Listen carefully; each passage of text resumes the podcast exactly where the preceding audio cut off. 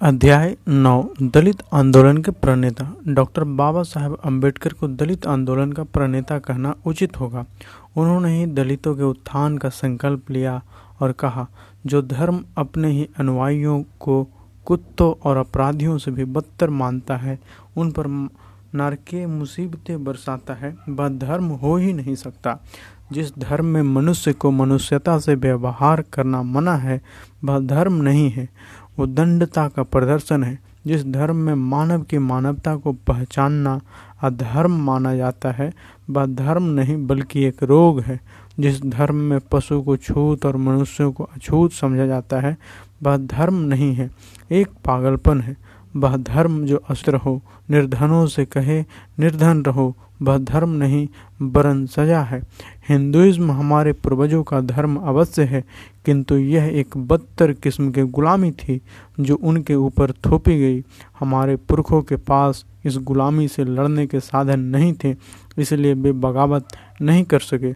वर्तमान पीढ़ी पर कोई भी इस तरह की गुलामी नहीं ला सकता। अब हमें सब तरह की आज़ादी है। यदि वर्तमान पीढ़ी इसी स्वतंत्रता का लाभ उठाकर इस समय भी हिंदुइज्म के चंगुल से आज़ाद नहीं होती तो यकीन तौर पर उसे कायर कहा जाएगा। उन्हें ऐसे गुलाम लोगों के नाम से पुकारा जाएगा जो स्वाभिमान से वंचित हैं। जिस धर्म में एक वर्ग के विद्या अध्ययन करे, जिस धर्म में एक वर्ग विद्या अध्ययन करे, दूसरा शस्त्र धारण करे तीसरा व्यापार करे और चौथा सिर्फ़ सेवा करे। ऐसा कहा गया है, वह धर्म मुझे स्वीकार नहीं है, जो एक को विज्ञ बनाए रखने के लिए दूसरों को अज्ञ बनाए रखता है, वह धर्म नहीं है, बल्कि लोगों को बौद्धिक गुलामी में गुलामी में रखने का षड्यंत्र है, जो धर्म एक के हाथ में शस्त्र देकर दूसरे को निशस्त्र करता है वह धर्म नहीं है, बल्कि एक के द्वारा दूसरे को प्राधीनता में रखने की चालाकी है, जो धर्म कुछ लोगों को धन संपत्ति रखने का अधिकार देता है और शेष लोगों को जीवन निर्वाह के लिए, अन्यों पर आश्रित रहने के लिए कहता है, वह धर्म नहीं बल्कि स्वार्थ परायणता है। हिंदू धर्म का चातुर्ण चातुर्व वर्ण ऐसा है। डॉक्टर अंबेडकर साहब का यह कहना प्रमाणित करता है कि उन्होंने हिंदू धर्म एवं समाज के प्रति कितना प्रखर विद्रोही स्वर प्रदर्शित किया।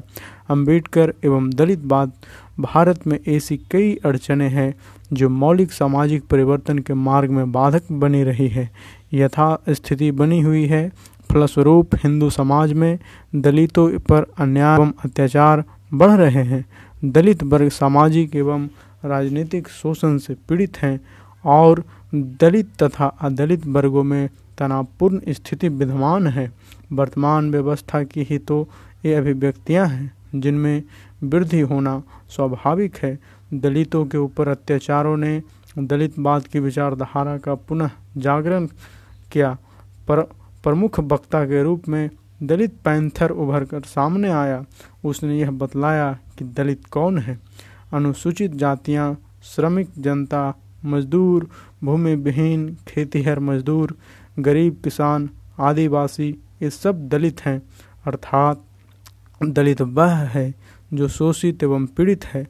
भले ही वह किसी भी जाति एवं धर्म का हो, बड़ी सुंदर परिभाषा है, उसे मान्यता मिलनी चाहिए। किंतु कितने तथा कथित उच्च जाति तथा अन्य धर्मों के लोग हैं, जो निर्धन, शोषित एवं पीड़ित होते हुए भी अपने को दलित मानेंगे क्या वे दलित बनना पसंद करेंगे? संभवतः नहीं। यदि बनेंगे तो बड़े संकोच के साथ। वस्तुतः ब्राह्मण, बनिया आदि सभी हरिजन हैं, किंतु जब से इस शब्द का प्रचलन अछूतों एवं क्षुद्रों के लिए होना प्रारंभ हुआ, तब से उन्होंने अपने को हरिजन कहना पाप समझा।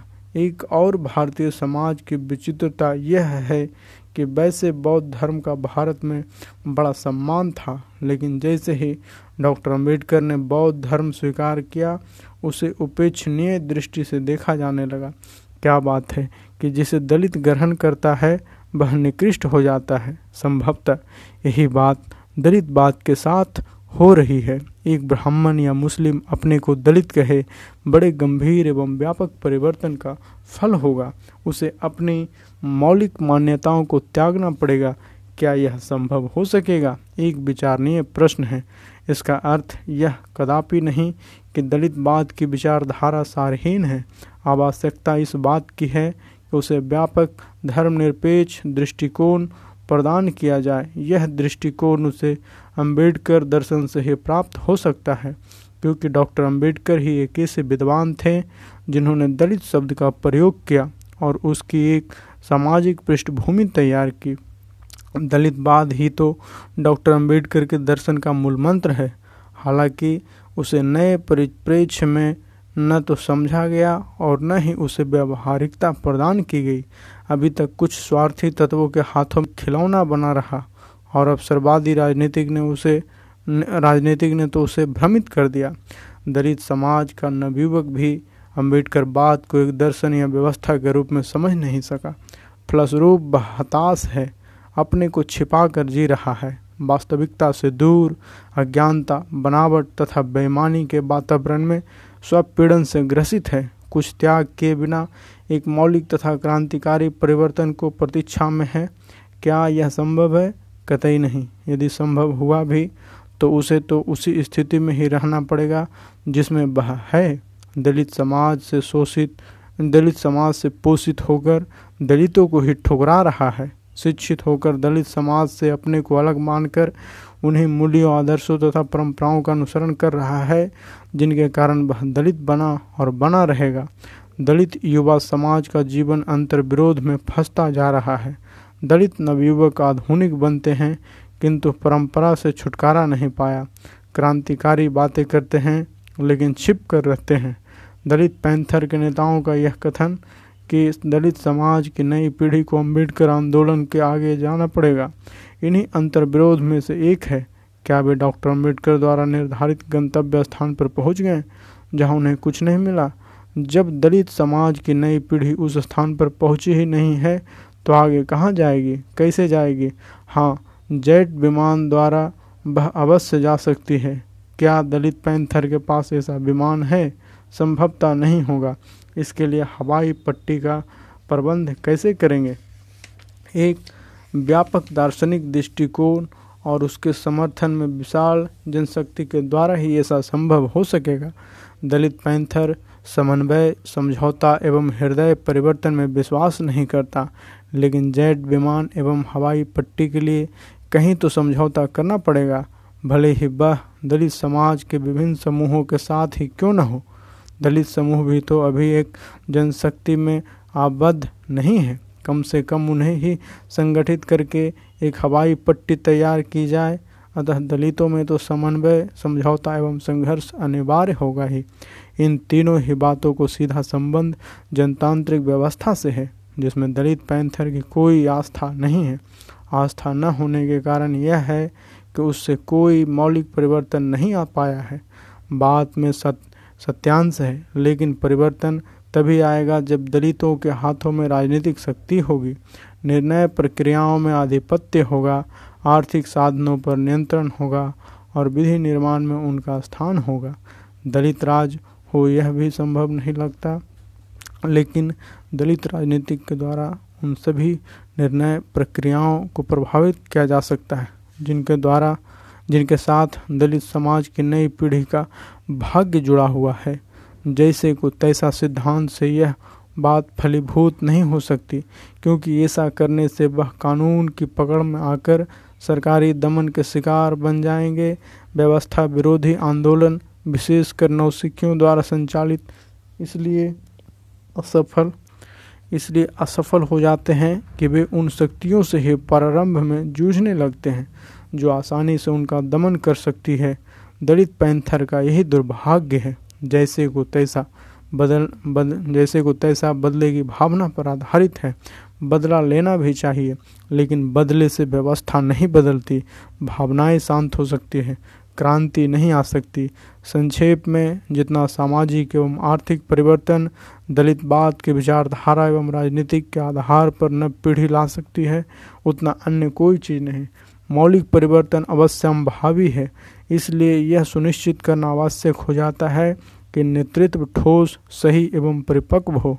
दलित समाज की शक्ति एवं संगठन को प्रभावशाली बनाने के लिए सत्यनिष्ठ एवं चरित्रवान नेतृत्व एवं नेतृत्व एवं संचालन हो और सभी दलित समूहों में पारस्परिक संचारण हो। यही तो अंबेडकर दर्शन चाहता है और इसके पश्चात ही मौलिक परिवर्तन की भावी कहीं सत्यार्थ हो सकती है। यह कहना निश्चय निश्चय ही उचित होगा कि दलित आंदोलन अनेक आयाम ग्रहण कर चुका है, जैसे राजनीतिक, साहित्य सम्मेलन तथा अन्य आयोजन। डॉक्टर अंबेडकर को दलित आंदोलन के प्रणेता कहना इसलिए उचित होगा कि उनके प्राय सभी कृतियों में उन लोगों की आवाज़ गूंजती है जिन्हें दुनिया ने ठुकराया है और उनको प्रताड़ित प्रताड़ित भी किया।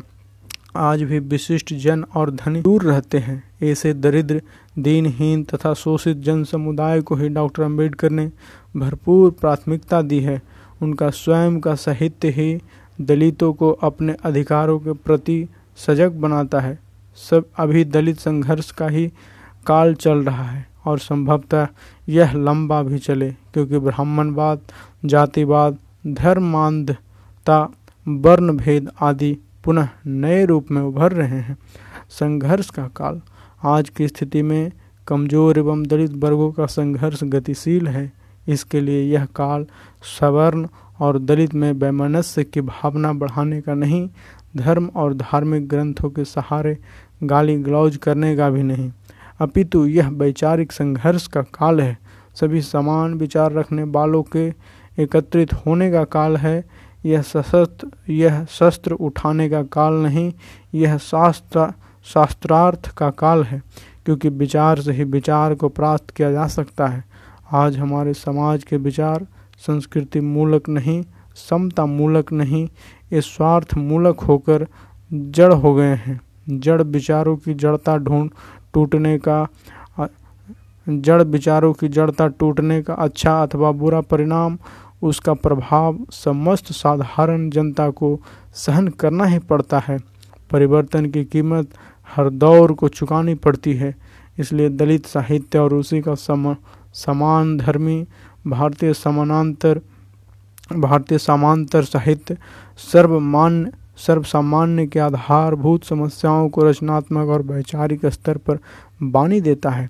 हम अपनी सामान्य जनता को कुलीन वर्ग के इस शाश्वत, शोषण, ग्रस्त संसार में सांस्कृतिक एवं आध्यात्मिक अपमान सहन करने के लिए अकेला नहीं छोड़ सकते। हम लोकतंत्र की रक्षा के नाम पर लोक हित की नज़र से ओझल नहीं होने दे सकते। डॉक्टर बाबा साहेब अंबेडकर कहते हैं, लोकतंत्र सरकार चलाने की एक पत्ती है, जीवन जीने के लिए पत्ती दूसरी है। हमारा साहित्य सरकार बनाने अथवा सरकार गिराने का हथियार नहीं नहीं है। वह हमारी संपूर्ण समाज व्यवस्था को बदलने का एक सक्रिय प्रयास है और साथ ही सम्यक क्रांति की अवधारणा का उद्बोधन भी जिसे डॉक्टर अंबेडकर ने किया था। दलित साहित्य जब सर्वसामान्य के सपनों का, आकांक्षाओं का उद्घोष करता है, तब तक सवर्ण को गाली गलौज की तरह लगता है। सच तो यह है कि जो शाश्वतवादी सवर्ण इस साहित्य में व्याप्त आकांक्षाओं और विचारों को गाली जैसा मानते हैं, उनमें स्वार्थी प्रवृत्ति पर गाली जैसा, उनमें स्वार्थी प्रवृत्ति पर गाली जैसा लगता है।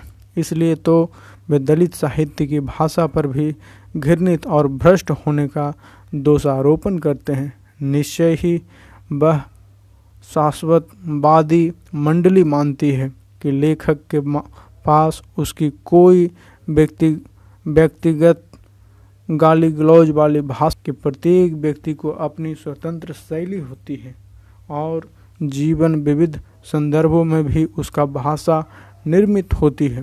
संदर्भ यदि तनावग्रस्त हो तो भाषा में कुछ तनाव आता ही है। फिर वह भाषा, चाहे बाबूराव बागुल की हो, दया पवार, नामदेव ढसाल अथवा प्रकाश जाधव की, जिनकी भाषा पर घृणित भाषा होने का आरोप लगाया जाता है। इसके अलावा इधर सभी दलित लेखक जीवन संदर्भ में समान धर्मा लेखक हैं, जिन्होंने व्यक्तिगत और पुस्तकीय भाषा से अपने आप को बहुत दूर रखा है और अपने समय के संदर्भ में अपनी रचनात्मकता का मान सम्मान प्राप्त किया है। सर्वमान्य आम आदमी की बोली को भी इन्होंने साहित्यिक भाषा का दर्जा दिया है। इन तमाम लेखकों ने अपनी भूभाग, प्रदेश, गली, मोहल्ला, नगर, महानगर में अपने अस्तित्व को देखा और महसूस किया है तथा सदियों की तिरस्कार को सहा है। इसलिए उस वातावरण और अनुभव को लेकर दलित, समांतर साहित्य ने संपूर्ण रूप से मिश्रित भाषा को नवीन अर्थ प्रदान किया है। दलित लेखकों की भाषा तटस्थ और स्थिर भाषा नहीं है, वह सक्रिय भाषा है। वास्तविकता यह है कि हमारे इन सवर्णवादी सामंती विचारों के साहित्यकारों को इस दलित साहित्य के विचार ही ज़्यादा भयानक लगते हैं, परंतु वह बात न उठाकर और वैचारिक सवालों का सामना न कर पाने के कारण यह मंडली अपना क्रोध दलित साहित्य की भाषा पर व्यक्त करती है। हमें इसकी चिंता करने की ज़रूरत नहीं है, क्योंकि इनको पता नहीं है कि दलित, पीड़ित, वंचित मनुष्यों के अंतकरण में सुलग रही आग और धड़कते दिलों की श्वासों की भाषा क्या होती है और कैसी होती है? दलित साहित्य का सूर्य। कुछ लोग कहते हैं कि आज साहित्य का चेहरा विकृत हो गया है। हम कहते हैं कि मनुष्य का चेहरा विकृत हो रहा है। वे साहित्य को सुंदर बनाने के इच्छुक हैं। वे शाश्वत सत्य को लेकर आते हैं। हम नश्वर मनुष्यों के सपनों को लेकर आते हैं। वे अपने स्वार्थ के लिए शाश्वत को नश्वर बनाते हैं और हम नश्वर अनुभवों को शाश्वत बनाने का प्रयत्न करते हैं। वे कहते हैं, सूर्य शाश्वत है। हम कहते हैं, सूर्य शाश्वत होगा, परंतु रात्रि में जब सूर्य नहीं होगा तब हम प्रकाश के लिए दीपक जलाते हैं। सूर्य के अस्त होने के कारण अंधकार होगा और यही मानकर हम अंधकार में बैठे रहे, पर हम इस तरह के अंधकार में बैठने से इनकार करते हैं, क्योंकि मनुष्य अंधकार में बैठा नहीं रह सकता। हम सूर्य की अनुपस्थिति में प्रकाश पैदा कर सकते हैं। फिर जब सूर्य उगेगा, तब वह केवल इनका या उनका ही नहीं होगा, साहित्य का वह सूर्य सबका होगा। दलित साहित्य के इन प्रकाशमान हाथों और आगे आने वाले युवा लेखकों का, जो इनकी अपेक्षा अधिक रचनात्मक प्रकाश लेकर आएँगे, उनके सर्जनात्मक सृजनात्मक भविष्य से दलित संघर्ष को बल मिलेगा। डॉक्टर अंबेडकर के प्रयासों से भारतीय संविधान में दलित आदि वर्ग को जो अधिकार मिले, उससे उसका राजनीतिक हस्तक्षेप तो बढ़ा है, पर दलित और जनजाति उत्थान में जो फ़र्क पड़ा, पड़ना चाहिए था, नहीं पड़ा। उल्टे, दलित एवं शोषित अपने नेताओं से ही शोषित हो रहे हैं। यह कहना बड़ा दुखद है कि अछूतों का नेतृत्व राजनीतिक दलों के हाथों में होने से अछूतों उद्धार आज राजनीतिक अखाड़ा बन गया है। इस वर्ग को सत्ता प्राप्ति भले ही हो जाए, पर सत्ता का वास्तविक लाभ तब तक एक आम दलित आदि को आदि को नहीं मिल सकता जब तक दलित वर्ग में वैचारिक, सांस्कारिक, सहित सामाजिक क्रांति न हो जाए। संस्कारिक और वैचारिक क्रांति सहित सामाजिक क्रांति बिना शैक्षणिक और संस, संस्कारिक शिक्षा के नहीं हो सकती। इस वर्ग में सुधार का नारा देकर बड़ी बड़ी सरकारें एवं स्वयं सेवी संस्थाएँ स्थापित हो गई है, पर इन अधिकतर ग्रामवासी, दबे, कुचले, अशिक्षित, शोषित और पीड़ित लोगों के समस्त प्रकार के सुधार के लिए अभी तक किसी संस्था को शिविर लगाते नहीं देखा गया है। यदि कहीं शिविर लगे भी होंगे तो मात्र इस बात के लिए कि दलित आदि संगठित होकर सत्ता कैसे प्राप्त करें? दलित नेताओं को यह बात समझ लेनी चाहिए कि बिना सामाजिक क्रांति के राजनीतिक क्रांति सफल नहीं हो सकती। डॉक्टर अम्बेनेतिक उत्थान को साथ साथ जोड़कर ही अपने आंदोलन को सशक्त बनाया था। दलित क्रांति की आवश्यकता। यह तथ्य है कि सदियों से भारतीय सामाजिक व्यवस्था का सबसे निंदनीय पक्ष जातिगत बंधन रहा है, जिसमें जन सामान्य को जन्म के आधार पर तथा कथित जातीयता की ऊँची दीवारों के मध्य कैद कर दिया गया, जिसे आसानी से लांघा नहीं जा सकता। समाज की कतिपय शक्ति संपन्न व्यक्तियों ने अपने हित लाभ के लिए इस धर्म का जामा पहनाकर जाति के मगरजाल को चरम सीमा तक पलवित किया, जैसा कि अंबेडकर ने समझा। समाज के दीनहीन कमज़ोर वर्ग पर कई प्रकार की सामाजिक वर्जनाएँ थोप दी गई। समाज के बहुत बड़े हिस्से को अस्पृश्य कहकर समाज की मुख्य धारा से अलग थलग कर दिया गया। ऐसे घोर अंधकार, अशिक्षा एवं पाखंडवाद के युग में उन्नीसवीं शताब्दी के प्रारंभ में 11 अप्रैल अठारह सौ सताइस को पुणे महाराष्ट्र में महात्मा ज्योतिराव फूले का जिन्हें ज्योतिबा फूले के नाम से भी जाना जाता है, प्रादुर्भाव हुआ। जो वर्ण व्यवस्था तथा जातिवाद के मकड़जाल में बहुसंख्यक क्षुद्रादि अति क्षुद्रादि के मसीहा बने तथा उनमें शिक्षा का प्रचार प्रसार कर सामाजिक चेतना और सत्य मार्ग का पथ उन लोगों को दिखाया, जिनके प्रति, जिनके प्रगति का मार्ग ब्राह्मणों द्वारा अवरुद्ध कर दिया गया था, जिनके आत्म ज्योति बुझा दी गई थी। उन्होंने मानसिक रूप से मंद तथा आर्थिक रूप से पंगु बनाए गए समाज में क्रांति का बीज बोया और मनुवाद, पुरोहित पुरोहितवाद, पाखंडवाद के खात्मे के लिए संघर्ष किया। ज्योतिबा फूले ने दलित, शोषित, पीड़ित, मानवता के अज्ञान का खात्मा किया। जन्मगत विषमता का जाल तोड़ दिया। विश्व का ज्ञान भंडार सबके लिए खोल दिया। निरर्थक अंधविश्वास को चुनौती देकर आर्य ब्राह्मणों द्वारा विकृत किए गए हिंदू धर्म में क्रांति मचा दी। महात्मा गौतम बुद्ध के बाद उन्नीसवीं शताब्दी में पहली बार हज़ारों वर्षों से दलित पीड़ित मानवता में समग्र क्रांति का शंख फूका, जिससे गाँव गाँव, घर घर, पर्वत घाटी से मानव घाटी से समानता की वायु बहने लगी। जैसा कि डॉक्टर अंबेडकर का मानना था दलित क्रांति की शुरुआत महात्मा ज्योतिराव फूले ने 19वीं शताब्दी में पुणे, महाराष्ट्र से की। इनके जन्म के समय यूरोप की सुधारवादी लहर एवं पाश्चात्य शिक्षा, दर्शन और विज्ञान की उपलब्धियों के कारण भारत में भी 19वीं शताब्दी में समाज सुधारों का व्यापक सिलसिला आरंभ हुआ। इस सदी में समाज सुधारकों के प्रयास से धार्मिक कट्टरता, अज्ञानता और संकुचित विचारों का स्थान उदार विचारधारा और मानवीय दृष्टिकोण ले ले लिया। वर्ण व्यवस्था और अस्पृश्यता भारत की प्रगति और एकता में बाधक लग, बाधक लगने लगी। कुलीन जातियों में पैदा हुए राजा राम मोहन राय, महादेव गोविंद रानाडे जैसे कई महापुरुषों ने समाज सुधार के लिए अथक प्रयास किए। किंतु पूना जैसे घोर कट्टर शिक्षा के अंधकार में घोर ब्राह्मणवादी स्थान पर एक निम्न जाति के अनपढ़ मालिक किसान परिवार में जन्म लेकर शोषित दलितों में शिक्षा एवं सामाजिक नवजागरण के लिए महात्मा फूले जैसे महान विभूति ने जो भागीरथी प्रयास किया, वह आगे चलकर डॉक्टर भीमराव अंबेडकर के अतिरिक्त कोई नहीं कर पाया। वस्तुतः डॉक्टर अंबेडकर ने महात्मा फूले को बहुत सम्मान दिया। क्योंकि ज्योतिबा ने अपने कार्य और चिंतन से भारतीय समाज में जाति विभाजन रेखा को स्पष्ट रूप से देखा। उन्होंने जातीय कट्टरता और सामाजिक विषमताओं और अन्याय का गहराई से अध्ययन किया और अपने क्रांतिकारी विचार समाज को बताए। उन्होंने समाज को बताया कि सदियों से शिक्षा पर ब्राह्मणों का एकाधिकार चला रहा है। समाज के बहुसंख्यक लोगों को शिक्षा से जानबूझकर वंचित कर, वंचित रखा जा रहा है। शिक्षा के अभाव में समाज की जो दुर्दशा हुई, उसका चरित्र उन्होंने निम्नलिखित पंक्तियों में किया।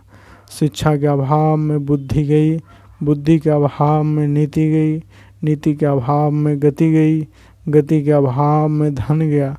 धन के अभाव में क्षुद्र हताश हुए और गुलाम होकर रह गए। इतना अनर्थ अकेले शिक्षा के अभाव में हुआ। वस्तुतः महात्मा फूले ने अपने अनुयायियों को भी साफ़ साफ़ बता दिया कि शताब्दियों की अशिक्षा, अन्याय और उत्पीड़न के कारण उनमें निराशा की भावना घर कर गई है, कर गई तथा उन्होंने भाग्य और पुनर्जन्म को अपने फल, कुफल का आधार स्वीकार कर लिया है। विषमताओं के फलस्वरूप ही उनकी आत्माओं में अंधेरे का विष उतर आया है और विद्रोह की भावना बर्फ़ से जम गई है। उन्होंने बार बार कहा कि धर्म शास्त्र वेद, मनुस्मृति और ये सब कपोल कल्पित हैं और इस समस्त ग्रंथ मनुवादियों की चाल, मनुवादियों की चालाकी से भरे हुए हैं। उन्नीसवीं शताब्दी में शिक्षा के क्षेत्र में भी उत्पीड़ित उत्पीड़ित समाज ने काफ़ी प्रगति की। उस समय अभिजात वर्ग की बालिकाओं को भी स्कूल नहीं भेजा जाता था। ऐसे समय में महात्मा ज्योतिराव फूले ने दलितों की बालिकाओं को बालिकाओं को स्कूल में प्रवेश दिलवाया। उन्होंने स्वयं 1848 से अठारह सौ इक्यावन के मध्य तीन विद्यालय खोले, जिनमें दलितों, पिछड़ों, शोषितों की बालिकाओं को पढ़ाने की व्यवस्था की गई। यहाँ तक कि उन्होंने अपनी पत्नी सावित्री बाई को भी शिक्षित किया। जो पढ़ लिख कर अपने ही विद्यालय में शिक्षिका बनी और दलितों में शिक्षा का प्रचार प्रसार किया। शिक्षा प्राप्त करने से दलितों की सोच में परिवर्तन हुआ और उन्होंने पुरोहितवाद, ब्राह्मणवाद तथा पाखंडवाद के विरुद्ध संघर्ष का बिगुल बजा दिया तथा धार्मिक मान्यताओं को चुनौती दी। सामाजिक वर्जनाओं को तोड़, सामाजिक वर्जनाओं को तोड़ना प्रारंभ कर दिया। ब्राह्मणों और सामंतों की मिली भगत से सामाजिक विषमता व भेदभाव को जो धार्मिक मान्यता मिली हुई थी, उसकी जड़ें हिलने लगी। क्रांतिकारी पुस्तकों का प्रणयन होने लगा।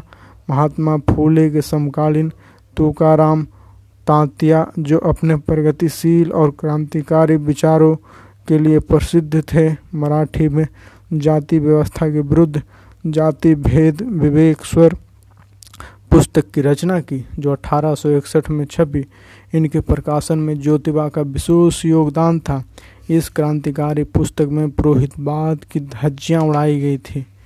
वस्तुतः वस्तुतः व्यवस्थावाद तथा मनुवाद के समाज में जिस दलित क्रांति का प्रारंभ उन्नीसवीं शताब्दी में हुआ, उसे राजनैतिक जामा डॉक्टर भीमराव अंबेडकर द्वारा पहनाया गया। उन्होंने दलितों के अधिकारों की रक्षा के लिए अनेक कानून बनाए। साथ ही साथ उन्होंने जाति के आधार पर बांटे गए बहुजन समाज को जोड़ने का अथक प्रयास किया और उन्होंने परिभाषित किया कि मात्र समाज सुधारों से व्यवस्थावाद तथा मनुवाद को उखाड़ फेंक कर दलित क्रांति को पूर्णतः पूर्णतः प्रदान नहीं की जा सकती। इसके लिए बहुजन समाज को राज्य सत्ता प्राप्त करनी होगी। उनके इस दर्शन के परिप्रेक्ष्य में आज हम देखते हैं कि आज़ादी के पचास साल बाद भी बहुजन समाज, जो देश की जनसंख्या का पचासी प्रतिशत भाग है, काफ़ी हद तक व्यवस्थावाद तथा मनुवाद के मानसिक व धार्मिक गुलामी उड़े हुए हैं। आज भी मनुवादी तरह तरह के कुचक्र व पाखंडों में बहुजन समाज, जिसमें दलितों, पीड़ितों, शोषितों मजदूर किसानों को भ्रमित करने की कोशिश करते हैं। जब बहुजन समाज अपनी एकता का प्रया, प्रयास करता है, तब मनोवादी तथा ब्राह्मणवादी व्यवस्था के लोग तरह तरह के आंदोलन खड़े कर बहुजन समाज के प्रयासों को नाकाम कर दलित क्रांति को आगे बढ़ने से रोकते हैं। कहीं संस्कृति के ह्रास की बात कही जाती है तो कहीं अपसंस्कृति के प्रसार का राग अलापा जाता है। भारत से अंग्रेज़ों का शासन खत्म हुआ। भारत आज़ाद हुआ, लेकिन वास्तव में आज़ादी का लाभ भारतीय समाज के पंद्रह प्रतिशत उच्च वर्ग के लोगों को हुआ। पचासी प्रतिशत बहुजन समाज अभी भी पंद्रह प्रतिशत अल्पजन की दास्ता एवं पीड़ा भोग रहा है। यह डॉक्टर अंबेडकर के प्रयासों का ही परिणाम है। कि वर्तमान में दलित क्रांति तेज़ी से अपने लक्ष्य की ओर बढ़ते हुए पूर्णतः प्राप्त करने की दिशा में अग्रसर हो रही है। आज बहुजन समाज अपनी ताकत को पहचान चुका है। जातियों में विभाजित रहते, रहने पर बहुजन होते हुए भी अल्पजन रहता है और उसका राजनीतिक शोषण होता है। अतः अब तक जातियों के बंधनों को तोड़कर एकत्रित हो रहा है तथा सत्ता प्राप्त कर व्यवस्थावादी, सामाजिक संरचना के स्थान पर नई सामाजिक व्यवस्था स्थापित करने में प्रयत्नशील है, जिससे अपने ही देश में हज़ारों वर्षों से अपमान की ज़िंदगी व्यतीत कर कर रहे बहुजन समाज के लोग सम्मान पूर्वक जीवन यापन करते हुए सामाजिक लोकतंत्र स्थापित करने के डॉक्टर भीमराव अंबेडकर के सपने को साकार कर सके। जाति विहीन वर्ग विहीन शोषण विहीन भारतीय समाज की रचना हो सके तथा सच्चे अर्थों में सामाजिक प्रजातंत्र की स्थापना हो सके, जिसमें सर्वत्र स्वतंत्रता, समानता तथा भाईचारे की जड़ें मज़बूत होती जाए। जहाँ तक देश की आज़ादी के बाद बाद का प्रश्न है, संविधान द्वारा समाजवाद की स्थापना के प्रयास किए गए। सरकारीकरण के तौर पर एक नए किस्म का पाखंड शुरू हुआ। समाज के शोषक और वर्ण व्यवस्था, प्रिय वर्ग के नए किस्म की वर्ण व्यवस्था को थोप दिया। धर्म और धर्म ग्रंथ प्रेरित वर्ण व्यवस्था ने विश्व में बदलती राजनीतिक व्यवस्था को काफ़ी हद तक कमज़ोर किया है, जिसके कारण आज भारत में आरक्षण या मंडल आयोग के नाम पर एक किस्म की आवश्यकता व उचित राजनीतिक प्रारंभ हुई है, परंतु राजनीतिज्ञ अपने कार्य की यह कहकर इतिश्री कर देते हैं कि हम गरीब शोषित व पिछड़े वर्ग के लिए केंद्र राज्य में करोड़ों रुपए की सहायता आरक्षण पाने वाले वर्ग के लिए खर्च करते हैं। मगर देश आज़ाद हुए कितने वर्ष बीत गए, वह वर्ग मात्र थोड़ा ही ऊपर उठ पाया है। इनके लिए राजनीतिज्ञों स्वयं सेवी संगठनों को अपने स्वार्थों की बजाय गरीबों की तरफ़ ध्यान देना होगा। तभी जाकर महात्मा फूले, अछूतानंद और डॉक्टर अंबेडकर जैसे भारतीय महापुरुषों के सपने साकार होंगे। गरीबों के मोहल्ले, गली, घर, दरवाजे पर जाकर सरकार की ओर से मिलने वाली सहायतार्थ योजनाओं की व्यापक जानकारी देनी होगी। प्रगति के शिखर पर लाने के, लाने हेतु निस्वार्थ भावना से रचनात्मक कार्य करने होंगे। यही नहीं उनमें अंधविश्वास, सामाजिक कुरूतियों, नशा प्रथा, दहेज प्रथा जैसे सामाजिक कलंक को धोने के लिए कमज़ोर वर्ग के लोगों को शिक्षा के प्रति प्रेरित करना होगा। समाज में रचनात्मक कार्य करने वाले युवाओं, युवतियों को आर्थिक अनुदान एवं सरकारी प्रशिक्षण देकर आगे लाना होगा। सभी के लिए अनिवार्य शिक्षा लागू करनी होगी। बाल विवाह की रोकथाम हेतु कठोर कानून बनाना होगा। दलित संस्कारों में परिवर्तन। यह एक सार्थक प्रश्न है कि हज़ारों वर्षों से शिक्षा व अच्छे संस्कारों से वंचित रहा दलित समाज। कॉलेज व विश्वविद्यालयों की उच्च डिग्रियाँ पाकर एवं उच्च पद तथा कुछ हद तक आर्थिक संपन्नता पाने के बावजूद क्या अच्छे संस्कार ग्रहण करने में सफल रहा है? यह ऐसा ज्वलंत प्रश्न है जिस पर आत्मचिंतन, आत्ममंथन, आत्म अवलोकन कर अपने ज्ञान व चिंतन से यदि दलित समाज ने समय रहते, अपने कुरूतियों को प्रथाओं, अंधविश्वासों पूजा पाठों एवं ओछे विचारों को नहीं त्यागा तो शिक्षा और संस्कारों की दृष्टि से समाज आने वाले कई वर्षों तक सर्वांगीण उन्नति में पीछे रहेगा और यदा कदा समाज निरादर, उपेक्षा, अपमान व अत्याचार का कोप भाजन बनता रहेगा। इस संबंध में हमारे मसीहा अंबेडकर से सीखना होगा। वह सुविदित है कि राष्ट्रीय आंदोलन में अंबेडकर के सबसे बड़े प्रतिद्वंदी महात्मा गांधी ही थे।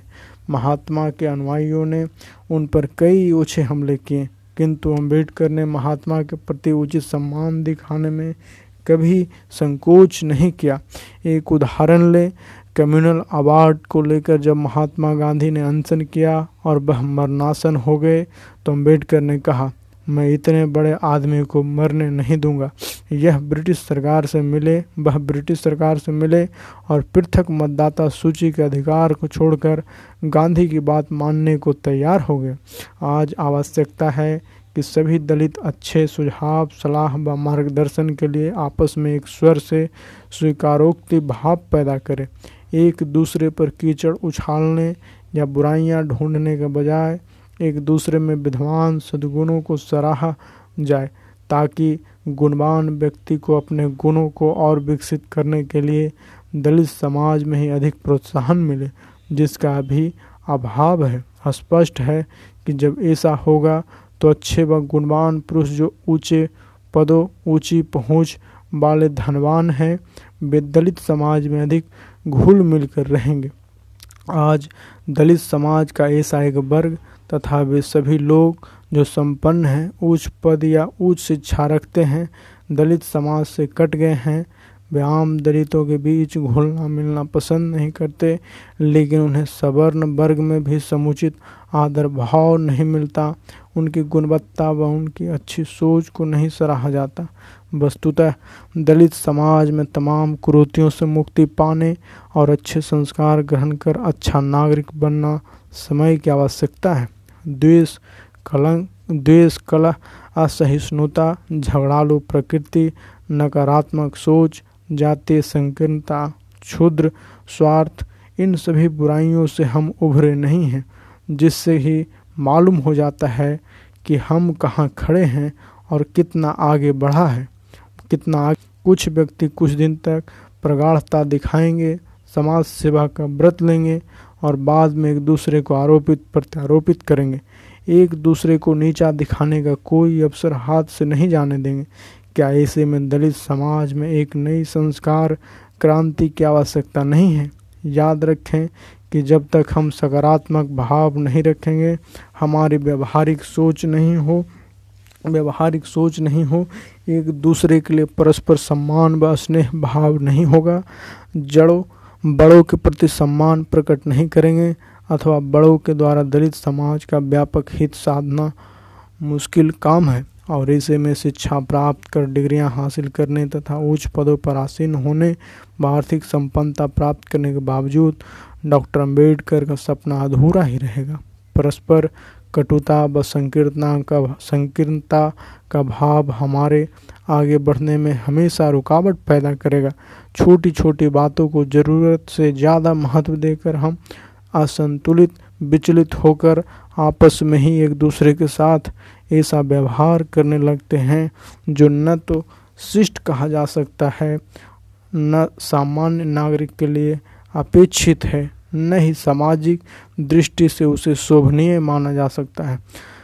वर्णाश्रम व्यवस्था परक समाज में जीना और दलित के जातीय तौर पर चिन्हित रहना हमारी दुर्भाग्यपूर्ण विरासत हो सकती है, लेकिन अच्छे संस्कार का ग्रहण नहीं करना संयम, असहिष्णुता समरसता, सकारात्मक दृष्टिकोण की अच्छी मानसिकता नहीं बनाना या इन गुणों को विकसित नहीं करना हमारी अपनी कमजोरियाँ व क्रूतियाँ हैं, जिनके कारण व्यक्ति विशेष ही नहीं, बल्कि समूचा दलित समाज नुकसान उठा रहा है और हमने यदि इन कमियों और बुराइयों को समय रहते दूर नहीं किया तो निश्चय ही आने वाली पीढ़ी पर भी इन कुसंस्कारों का विपरीत असर पड़ेगा। वह भी समाज में समुचित सम्मान, आदर व सम्मान प्राप्त नहीं कर पाएगी।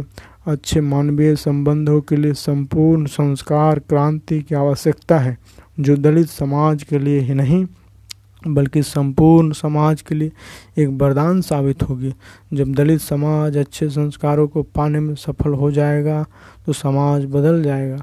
स्पष्टता डॉक्टर अंबेडकर की दृष्टि से अच्छी शिक्षा अच्छा पद व संपन्नता धारण करना काफ़ी नहीं है, बल्कि वे अगर इन संस्कार क्रांति में थोड़ा योगदान करें तो दलित समाज का बहुत कल्याण हो जाएगा और हमारे समाज को हम शोषण, पीड़ा, अपमान, अशिक्षा, निर्धनता एवं अत्याचारों से बचा सकेंगे।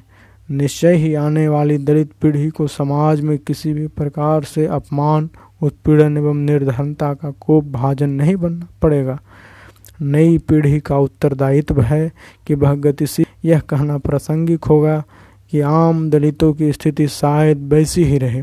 खास दलित थोड़ा ऊपर आ जाए, संभावना इसके इतर और कुछ नहीं रहेगी। लोकसभा के पिछले दो चुनाव इस बात के मुख नहीं, प्रत्यक्ष गवाह रहे हैं। जैसे ग्राहकों को लुभाने के लिए अलग अलग कंपनियों के द्वारा तरह तरह के हथखंडे अपनाए जाते रहे हैं। ठीक वैसे इस देश में रहने वाले दलितों को लुभाने में नई अथवा पुरानी राजनीतिक पार्टियाँ कोई कसर शेष नहीं रहने देती है। लेकिन दलित लोग हैं कि ऐसी राजनीतिक पार्टियों के खोखले और झूठे वायदे और आश्वासनों से भ्रमित हो रहे भ्रमित हो, इसे अपना विकास समझकर सिरोद्धार करने चले जाते हैं। दलित ही क्यों? वैसे भी भारत का आम आदमी चुनावी उत्सव प्रिय रहा है। हालाँकि वही आम आदमी खास वर्ग नेताओं की बाजीगरी पहचान तो रहा है, लेकिन अपनी बात को कहने में संकोच भी कर रहा है। इतना तो दलितों को अब समझ ही लेना चाहिए कि पूंजीवाद ने अब ब्राह्मणवादी दस्ताने पहन लिए हैं।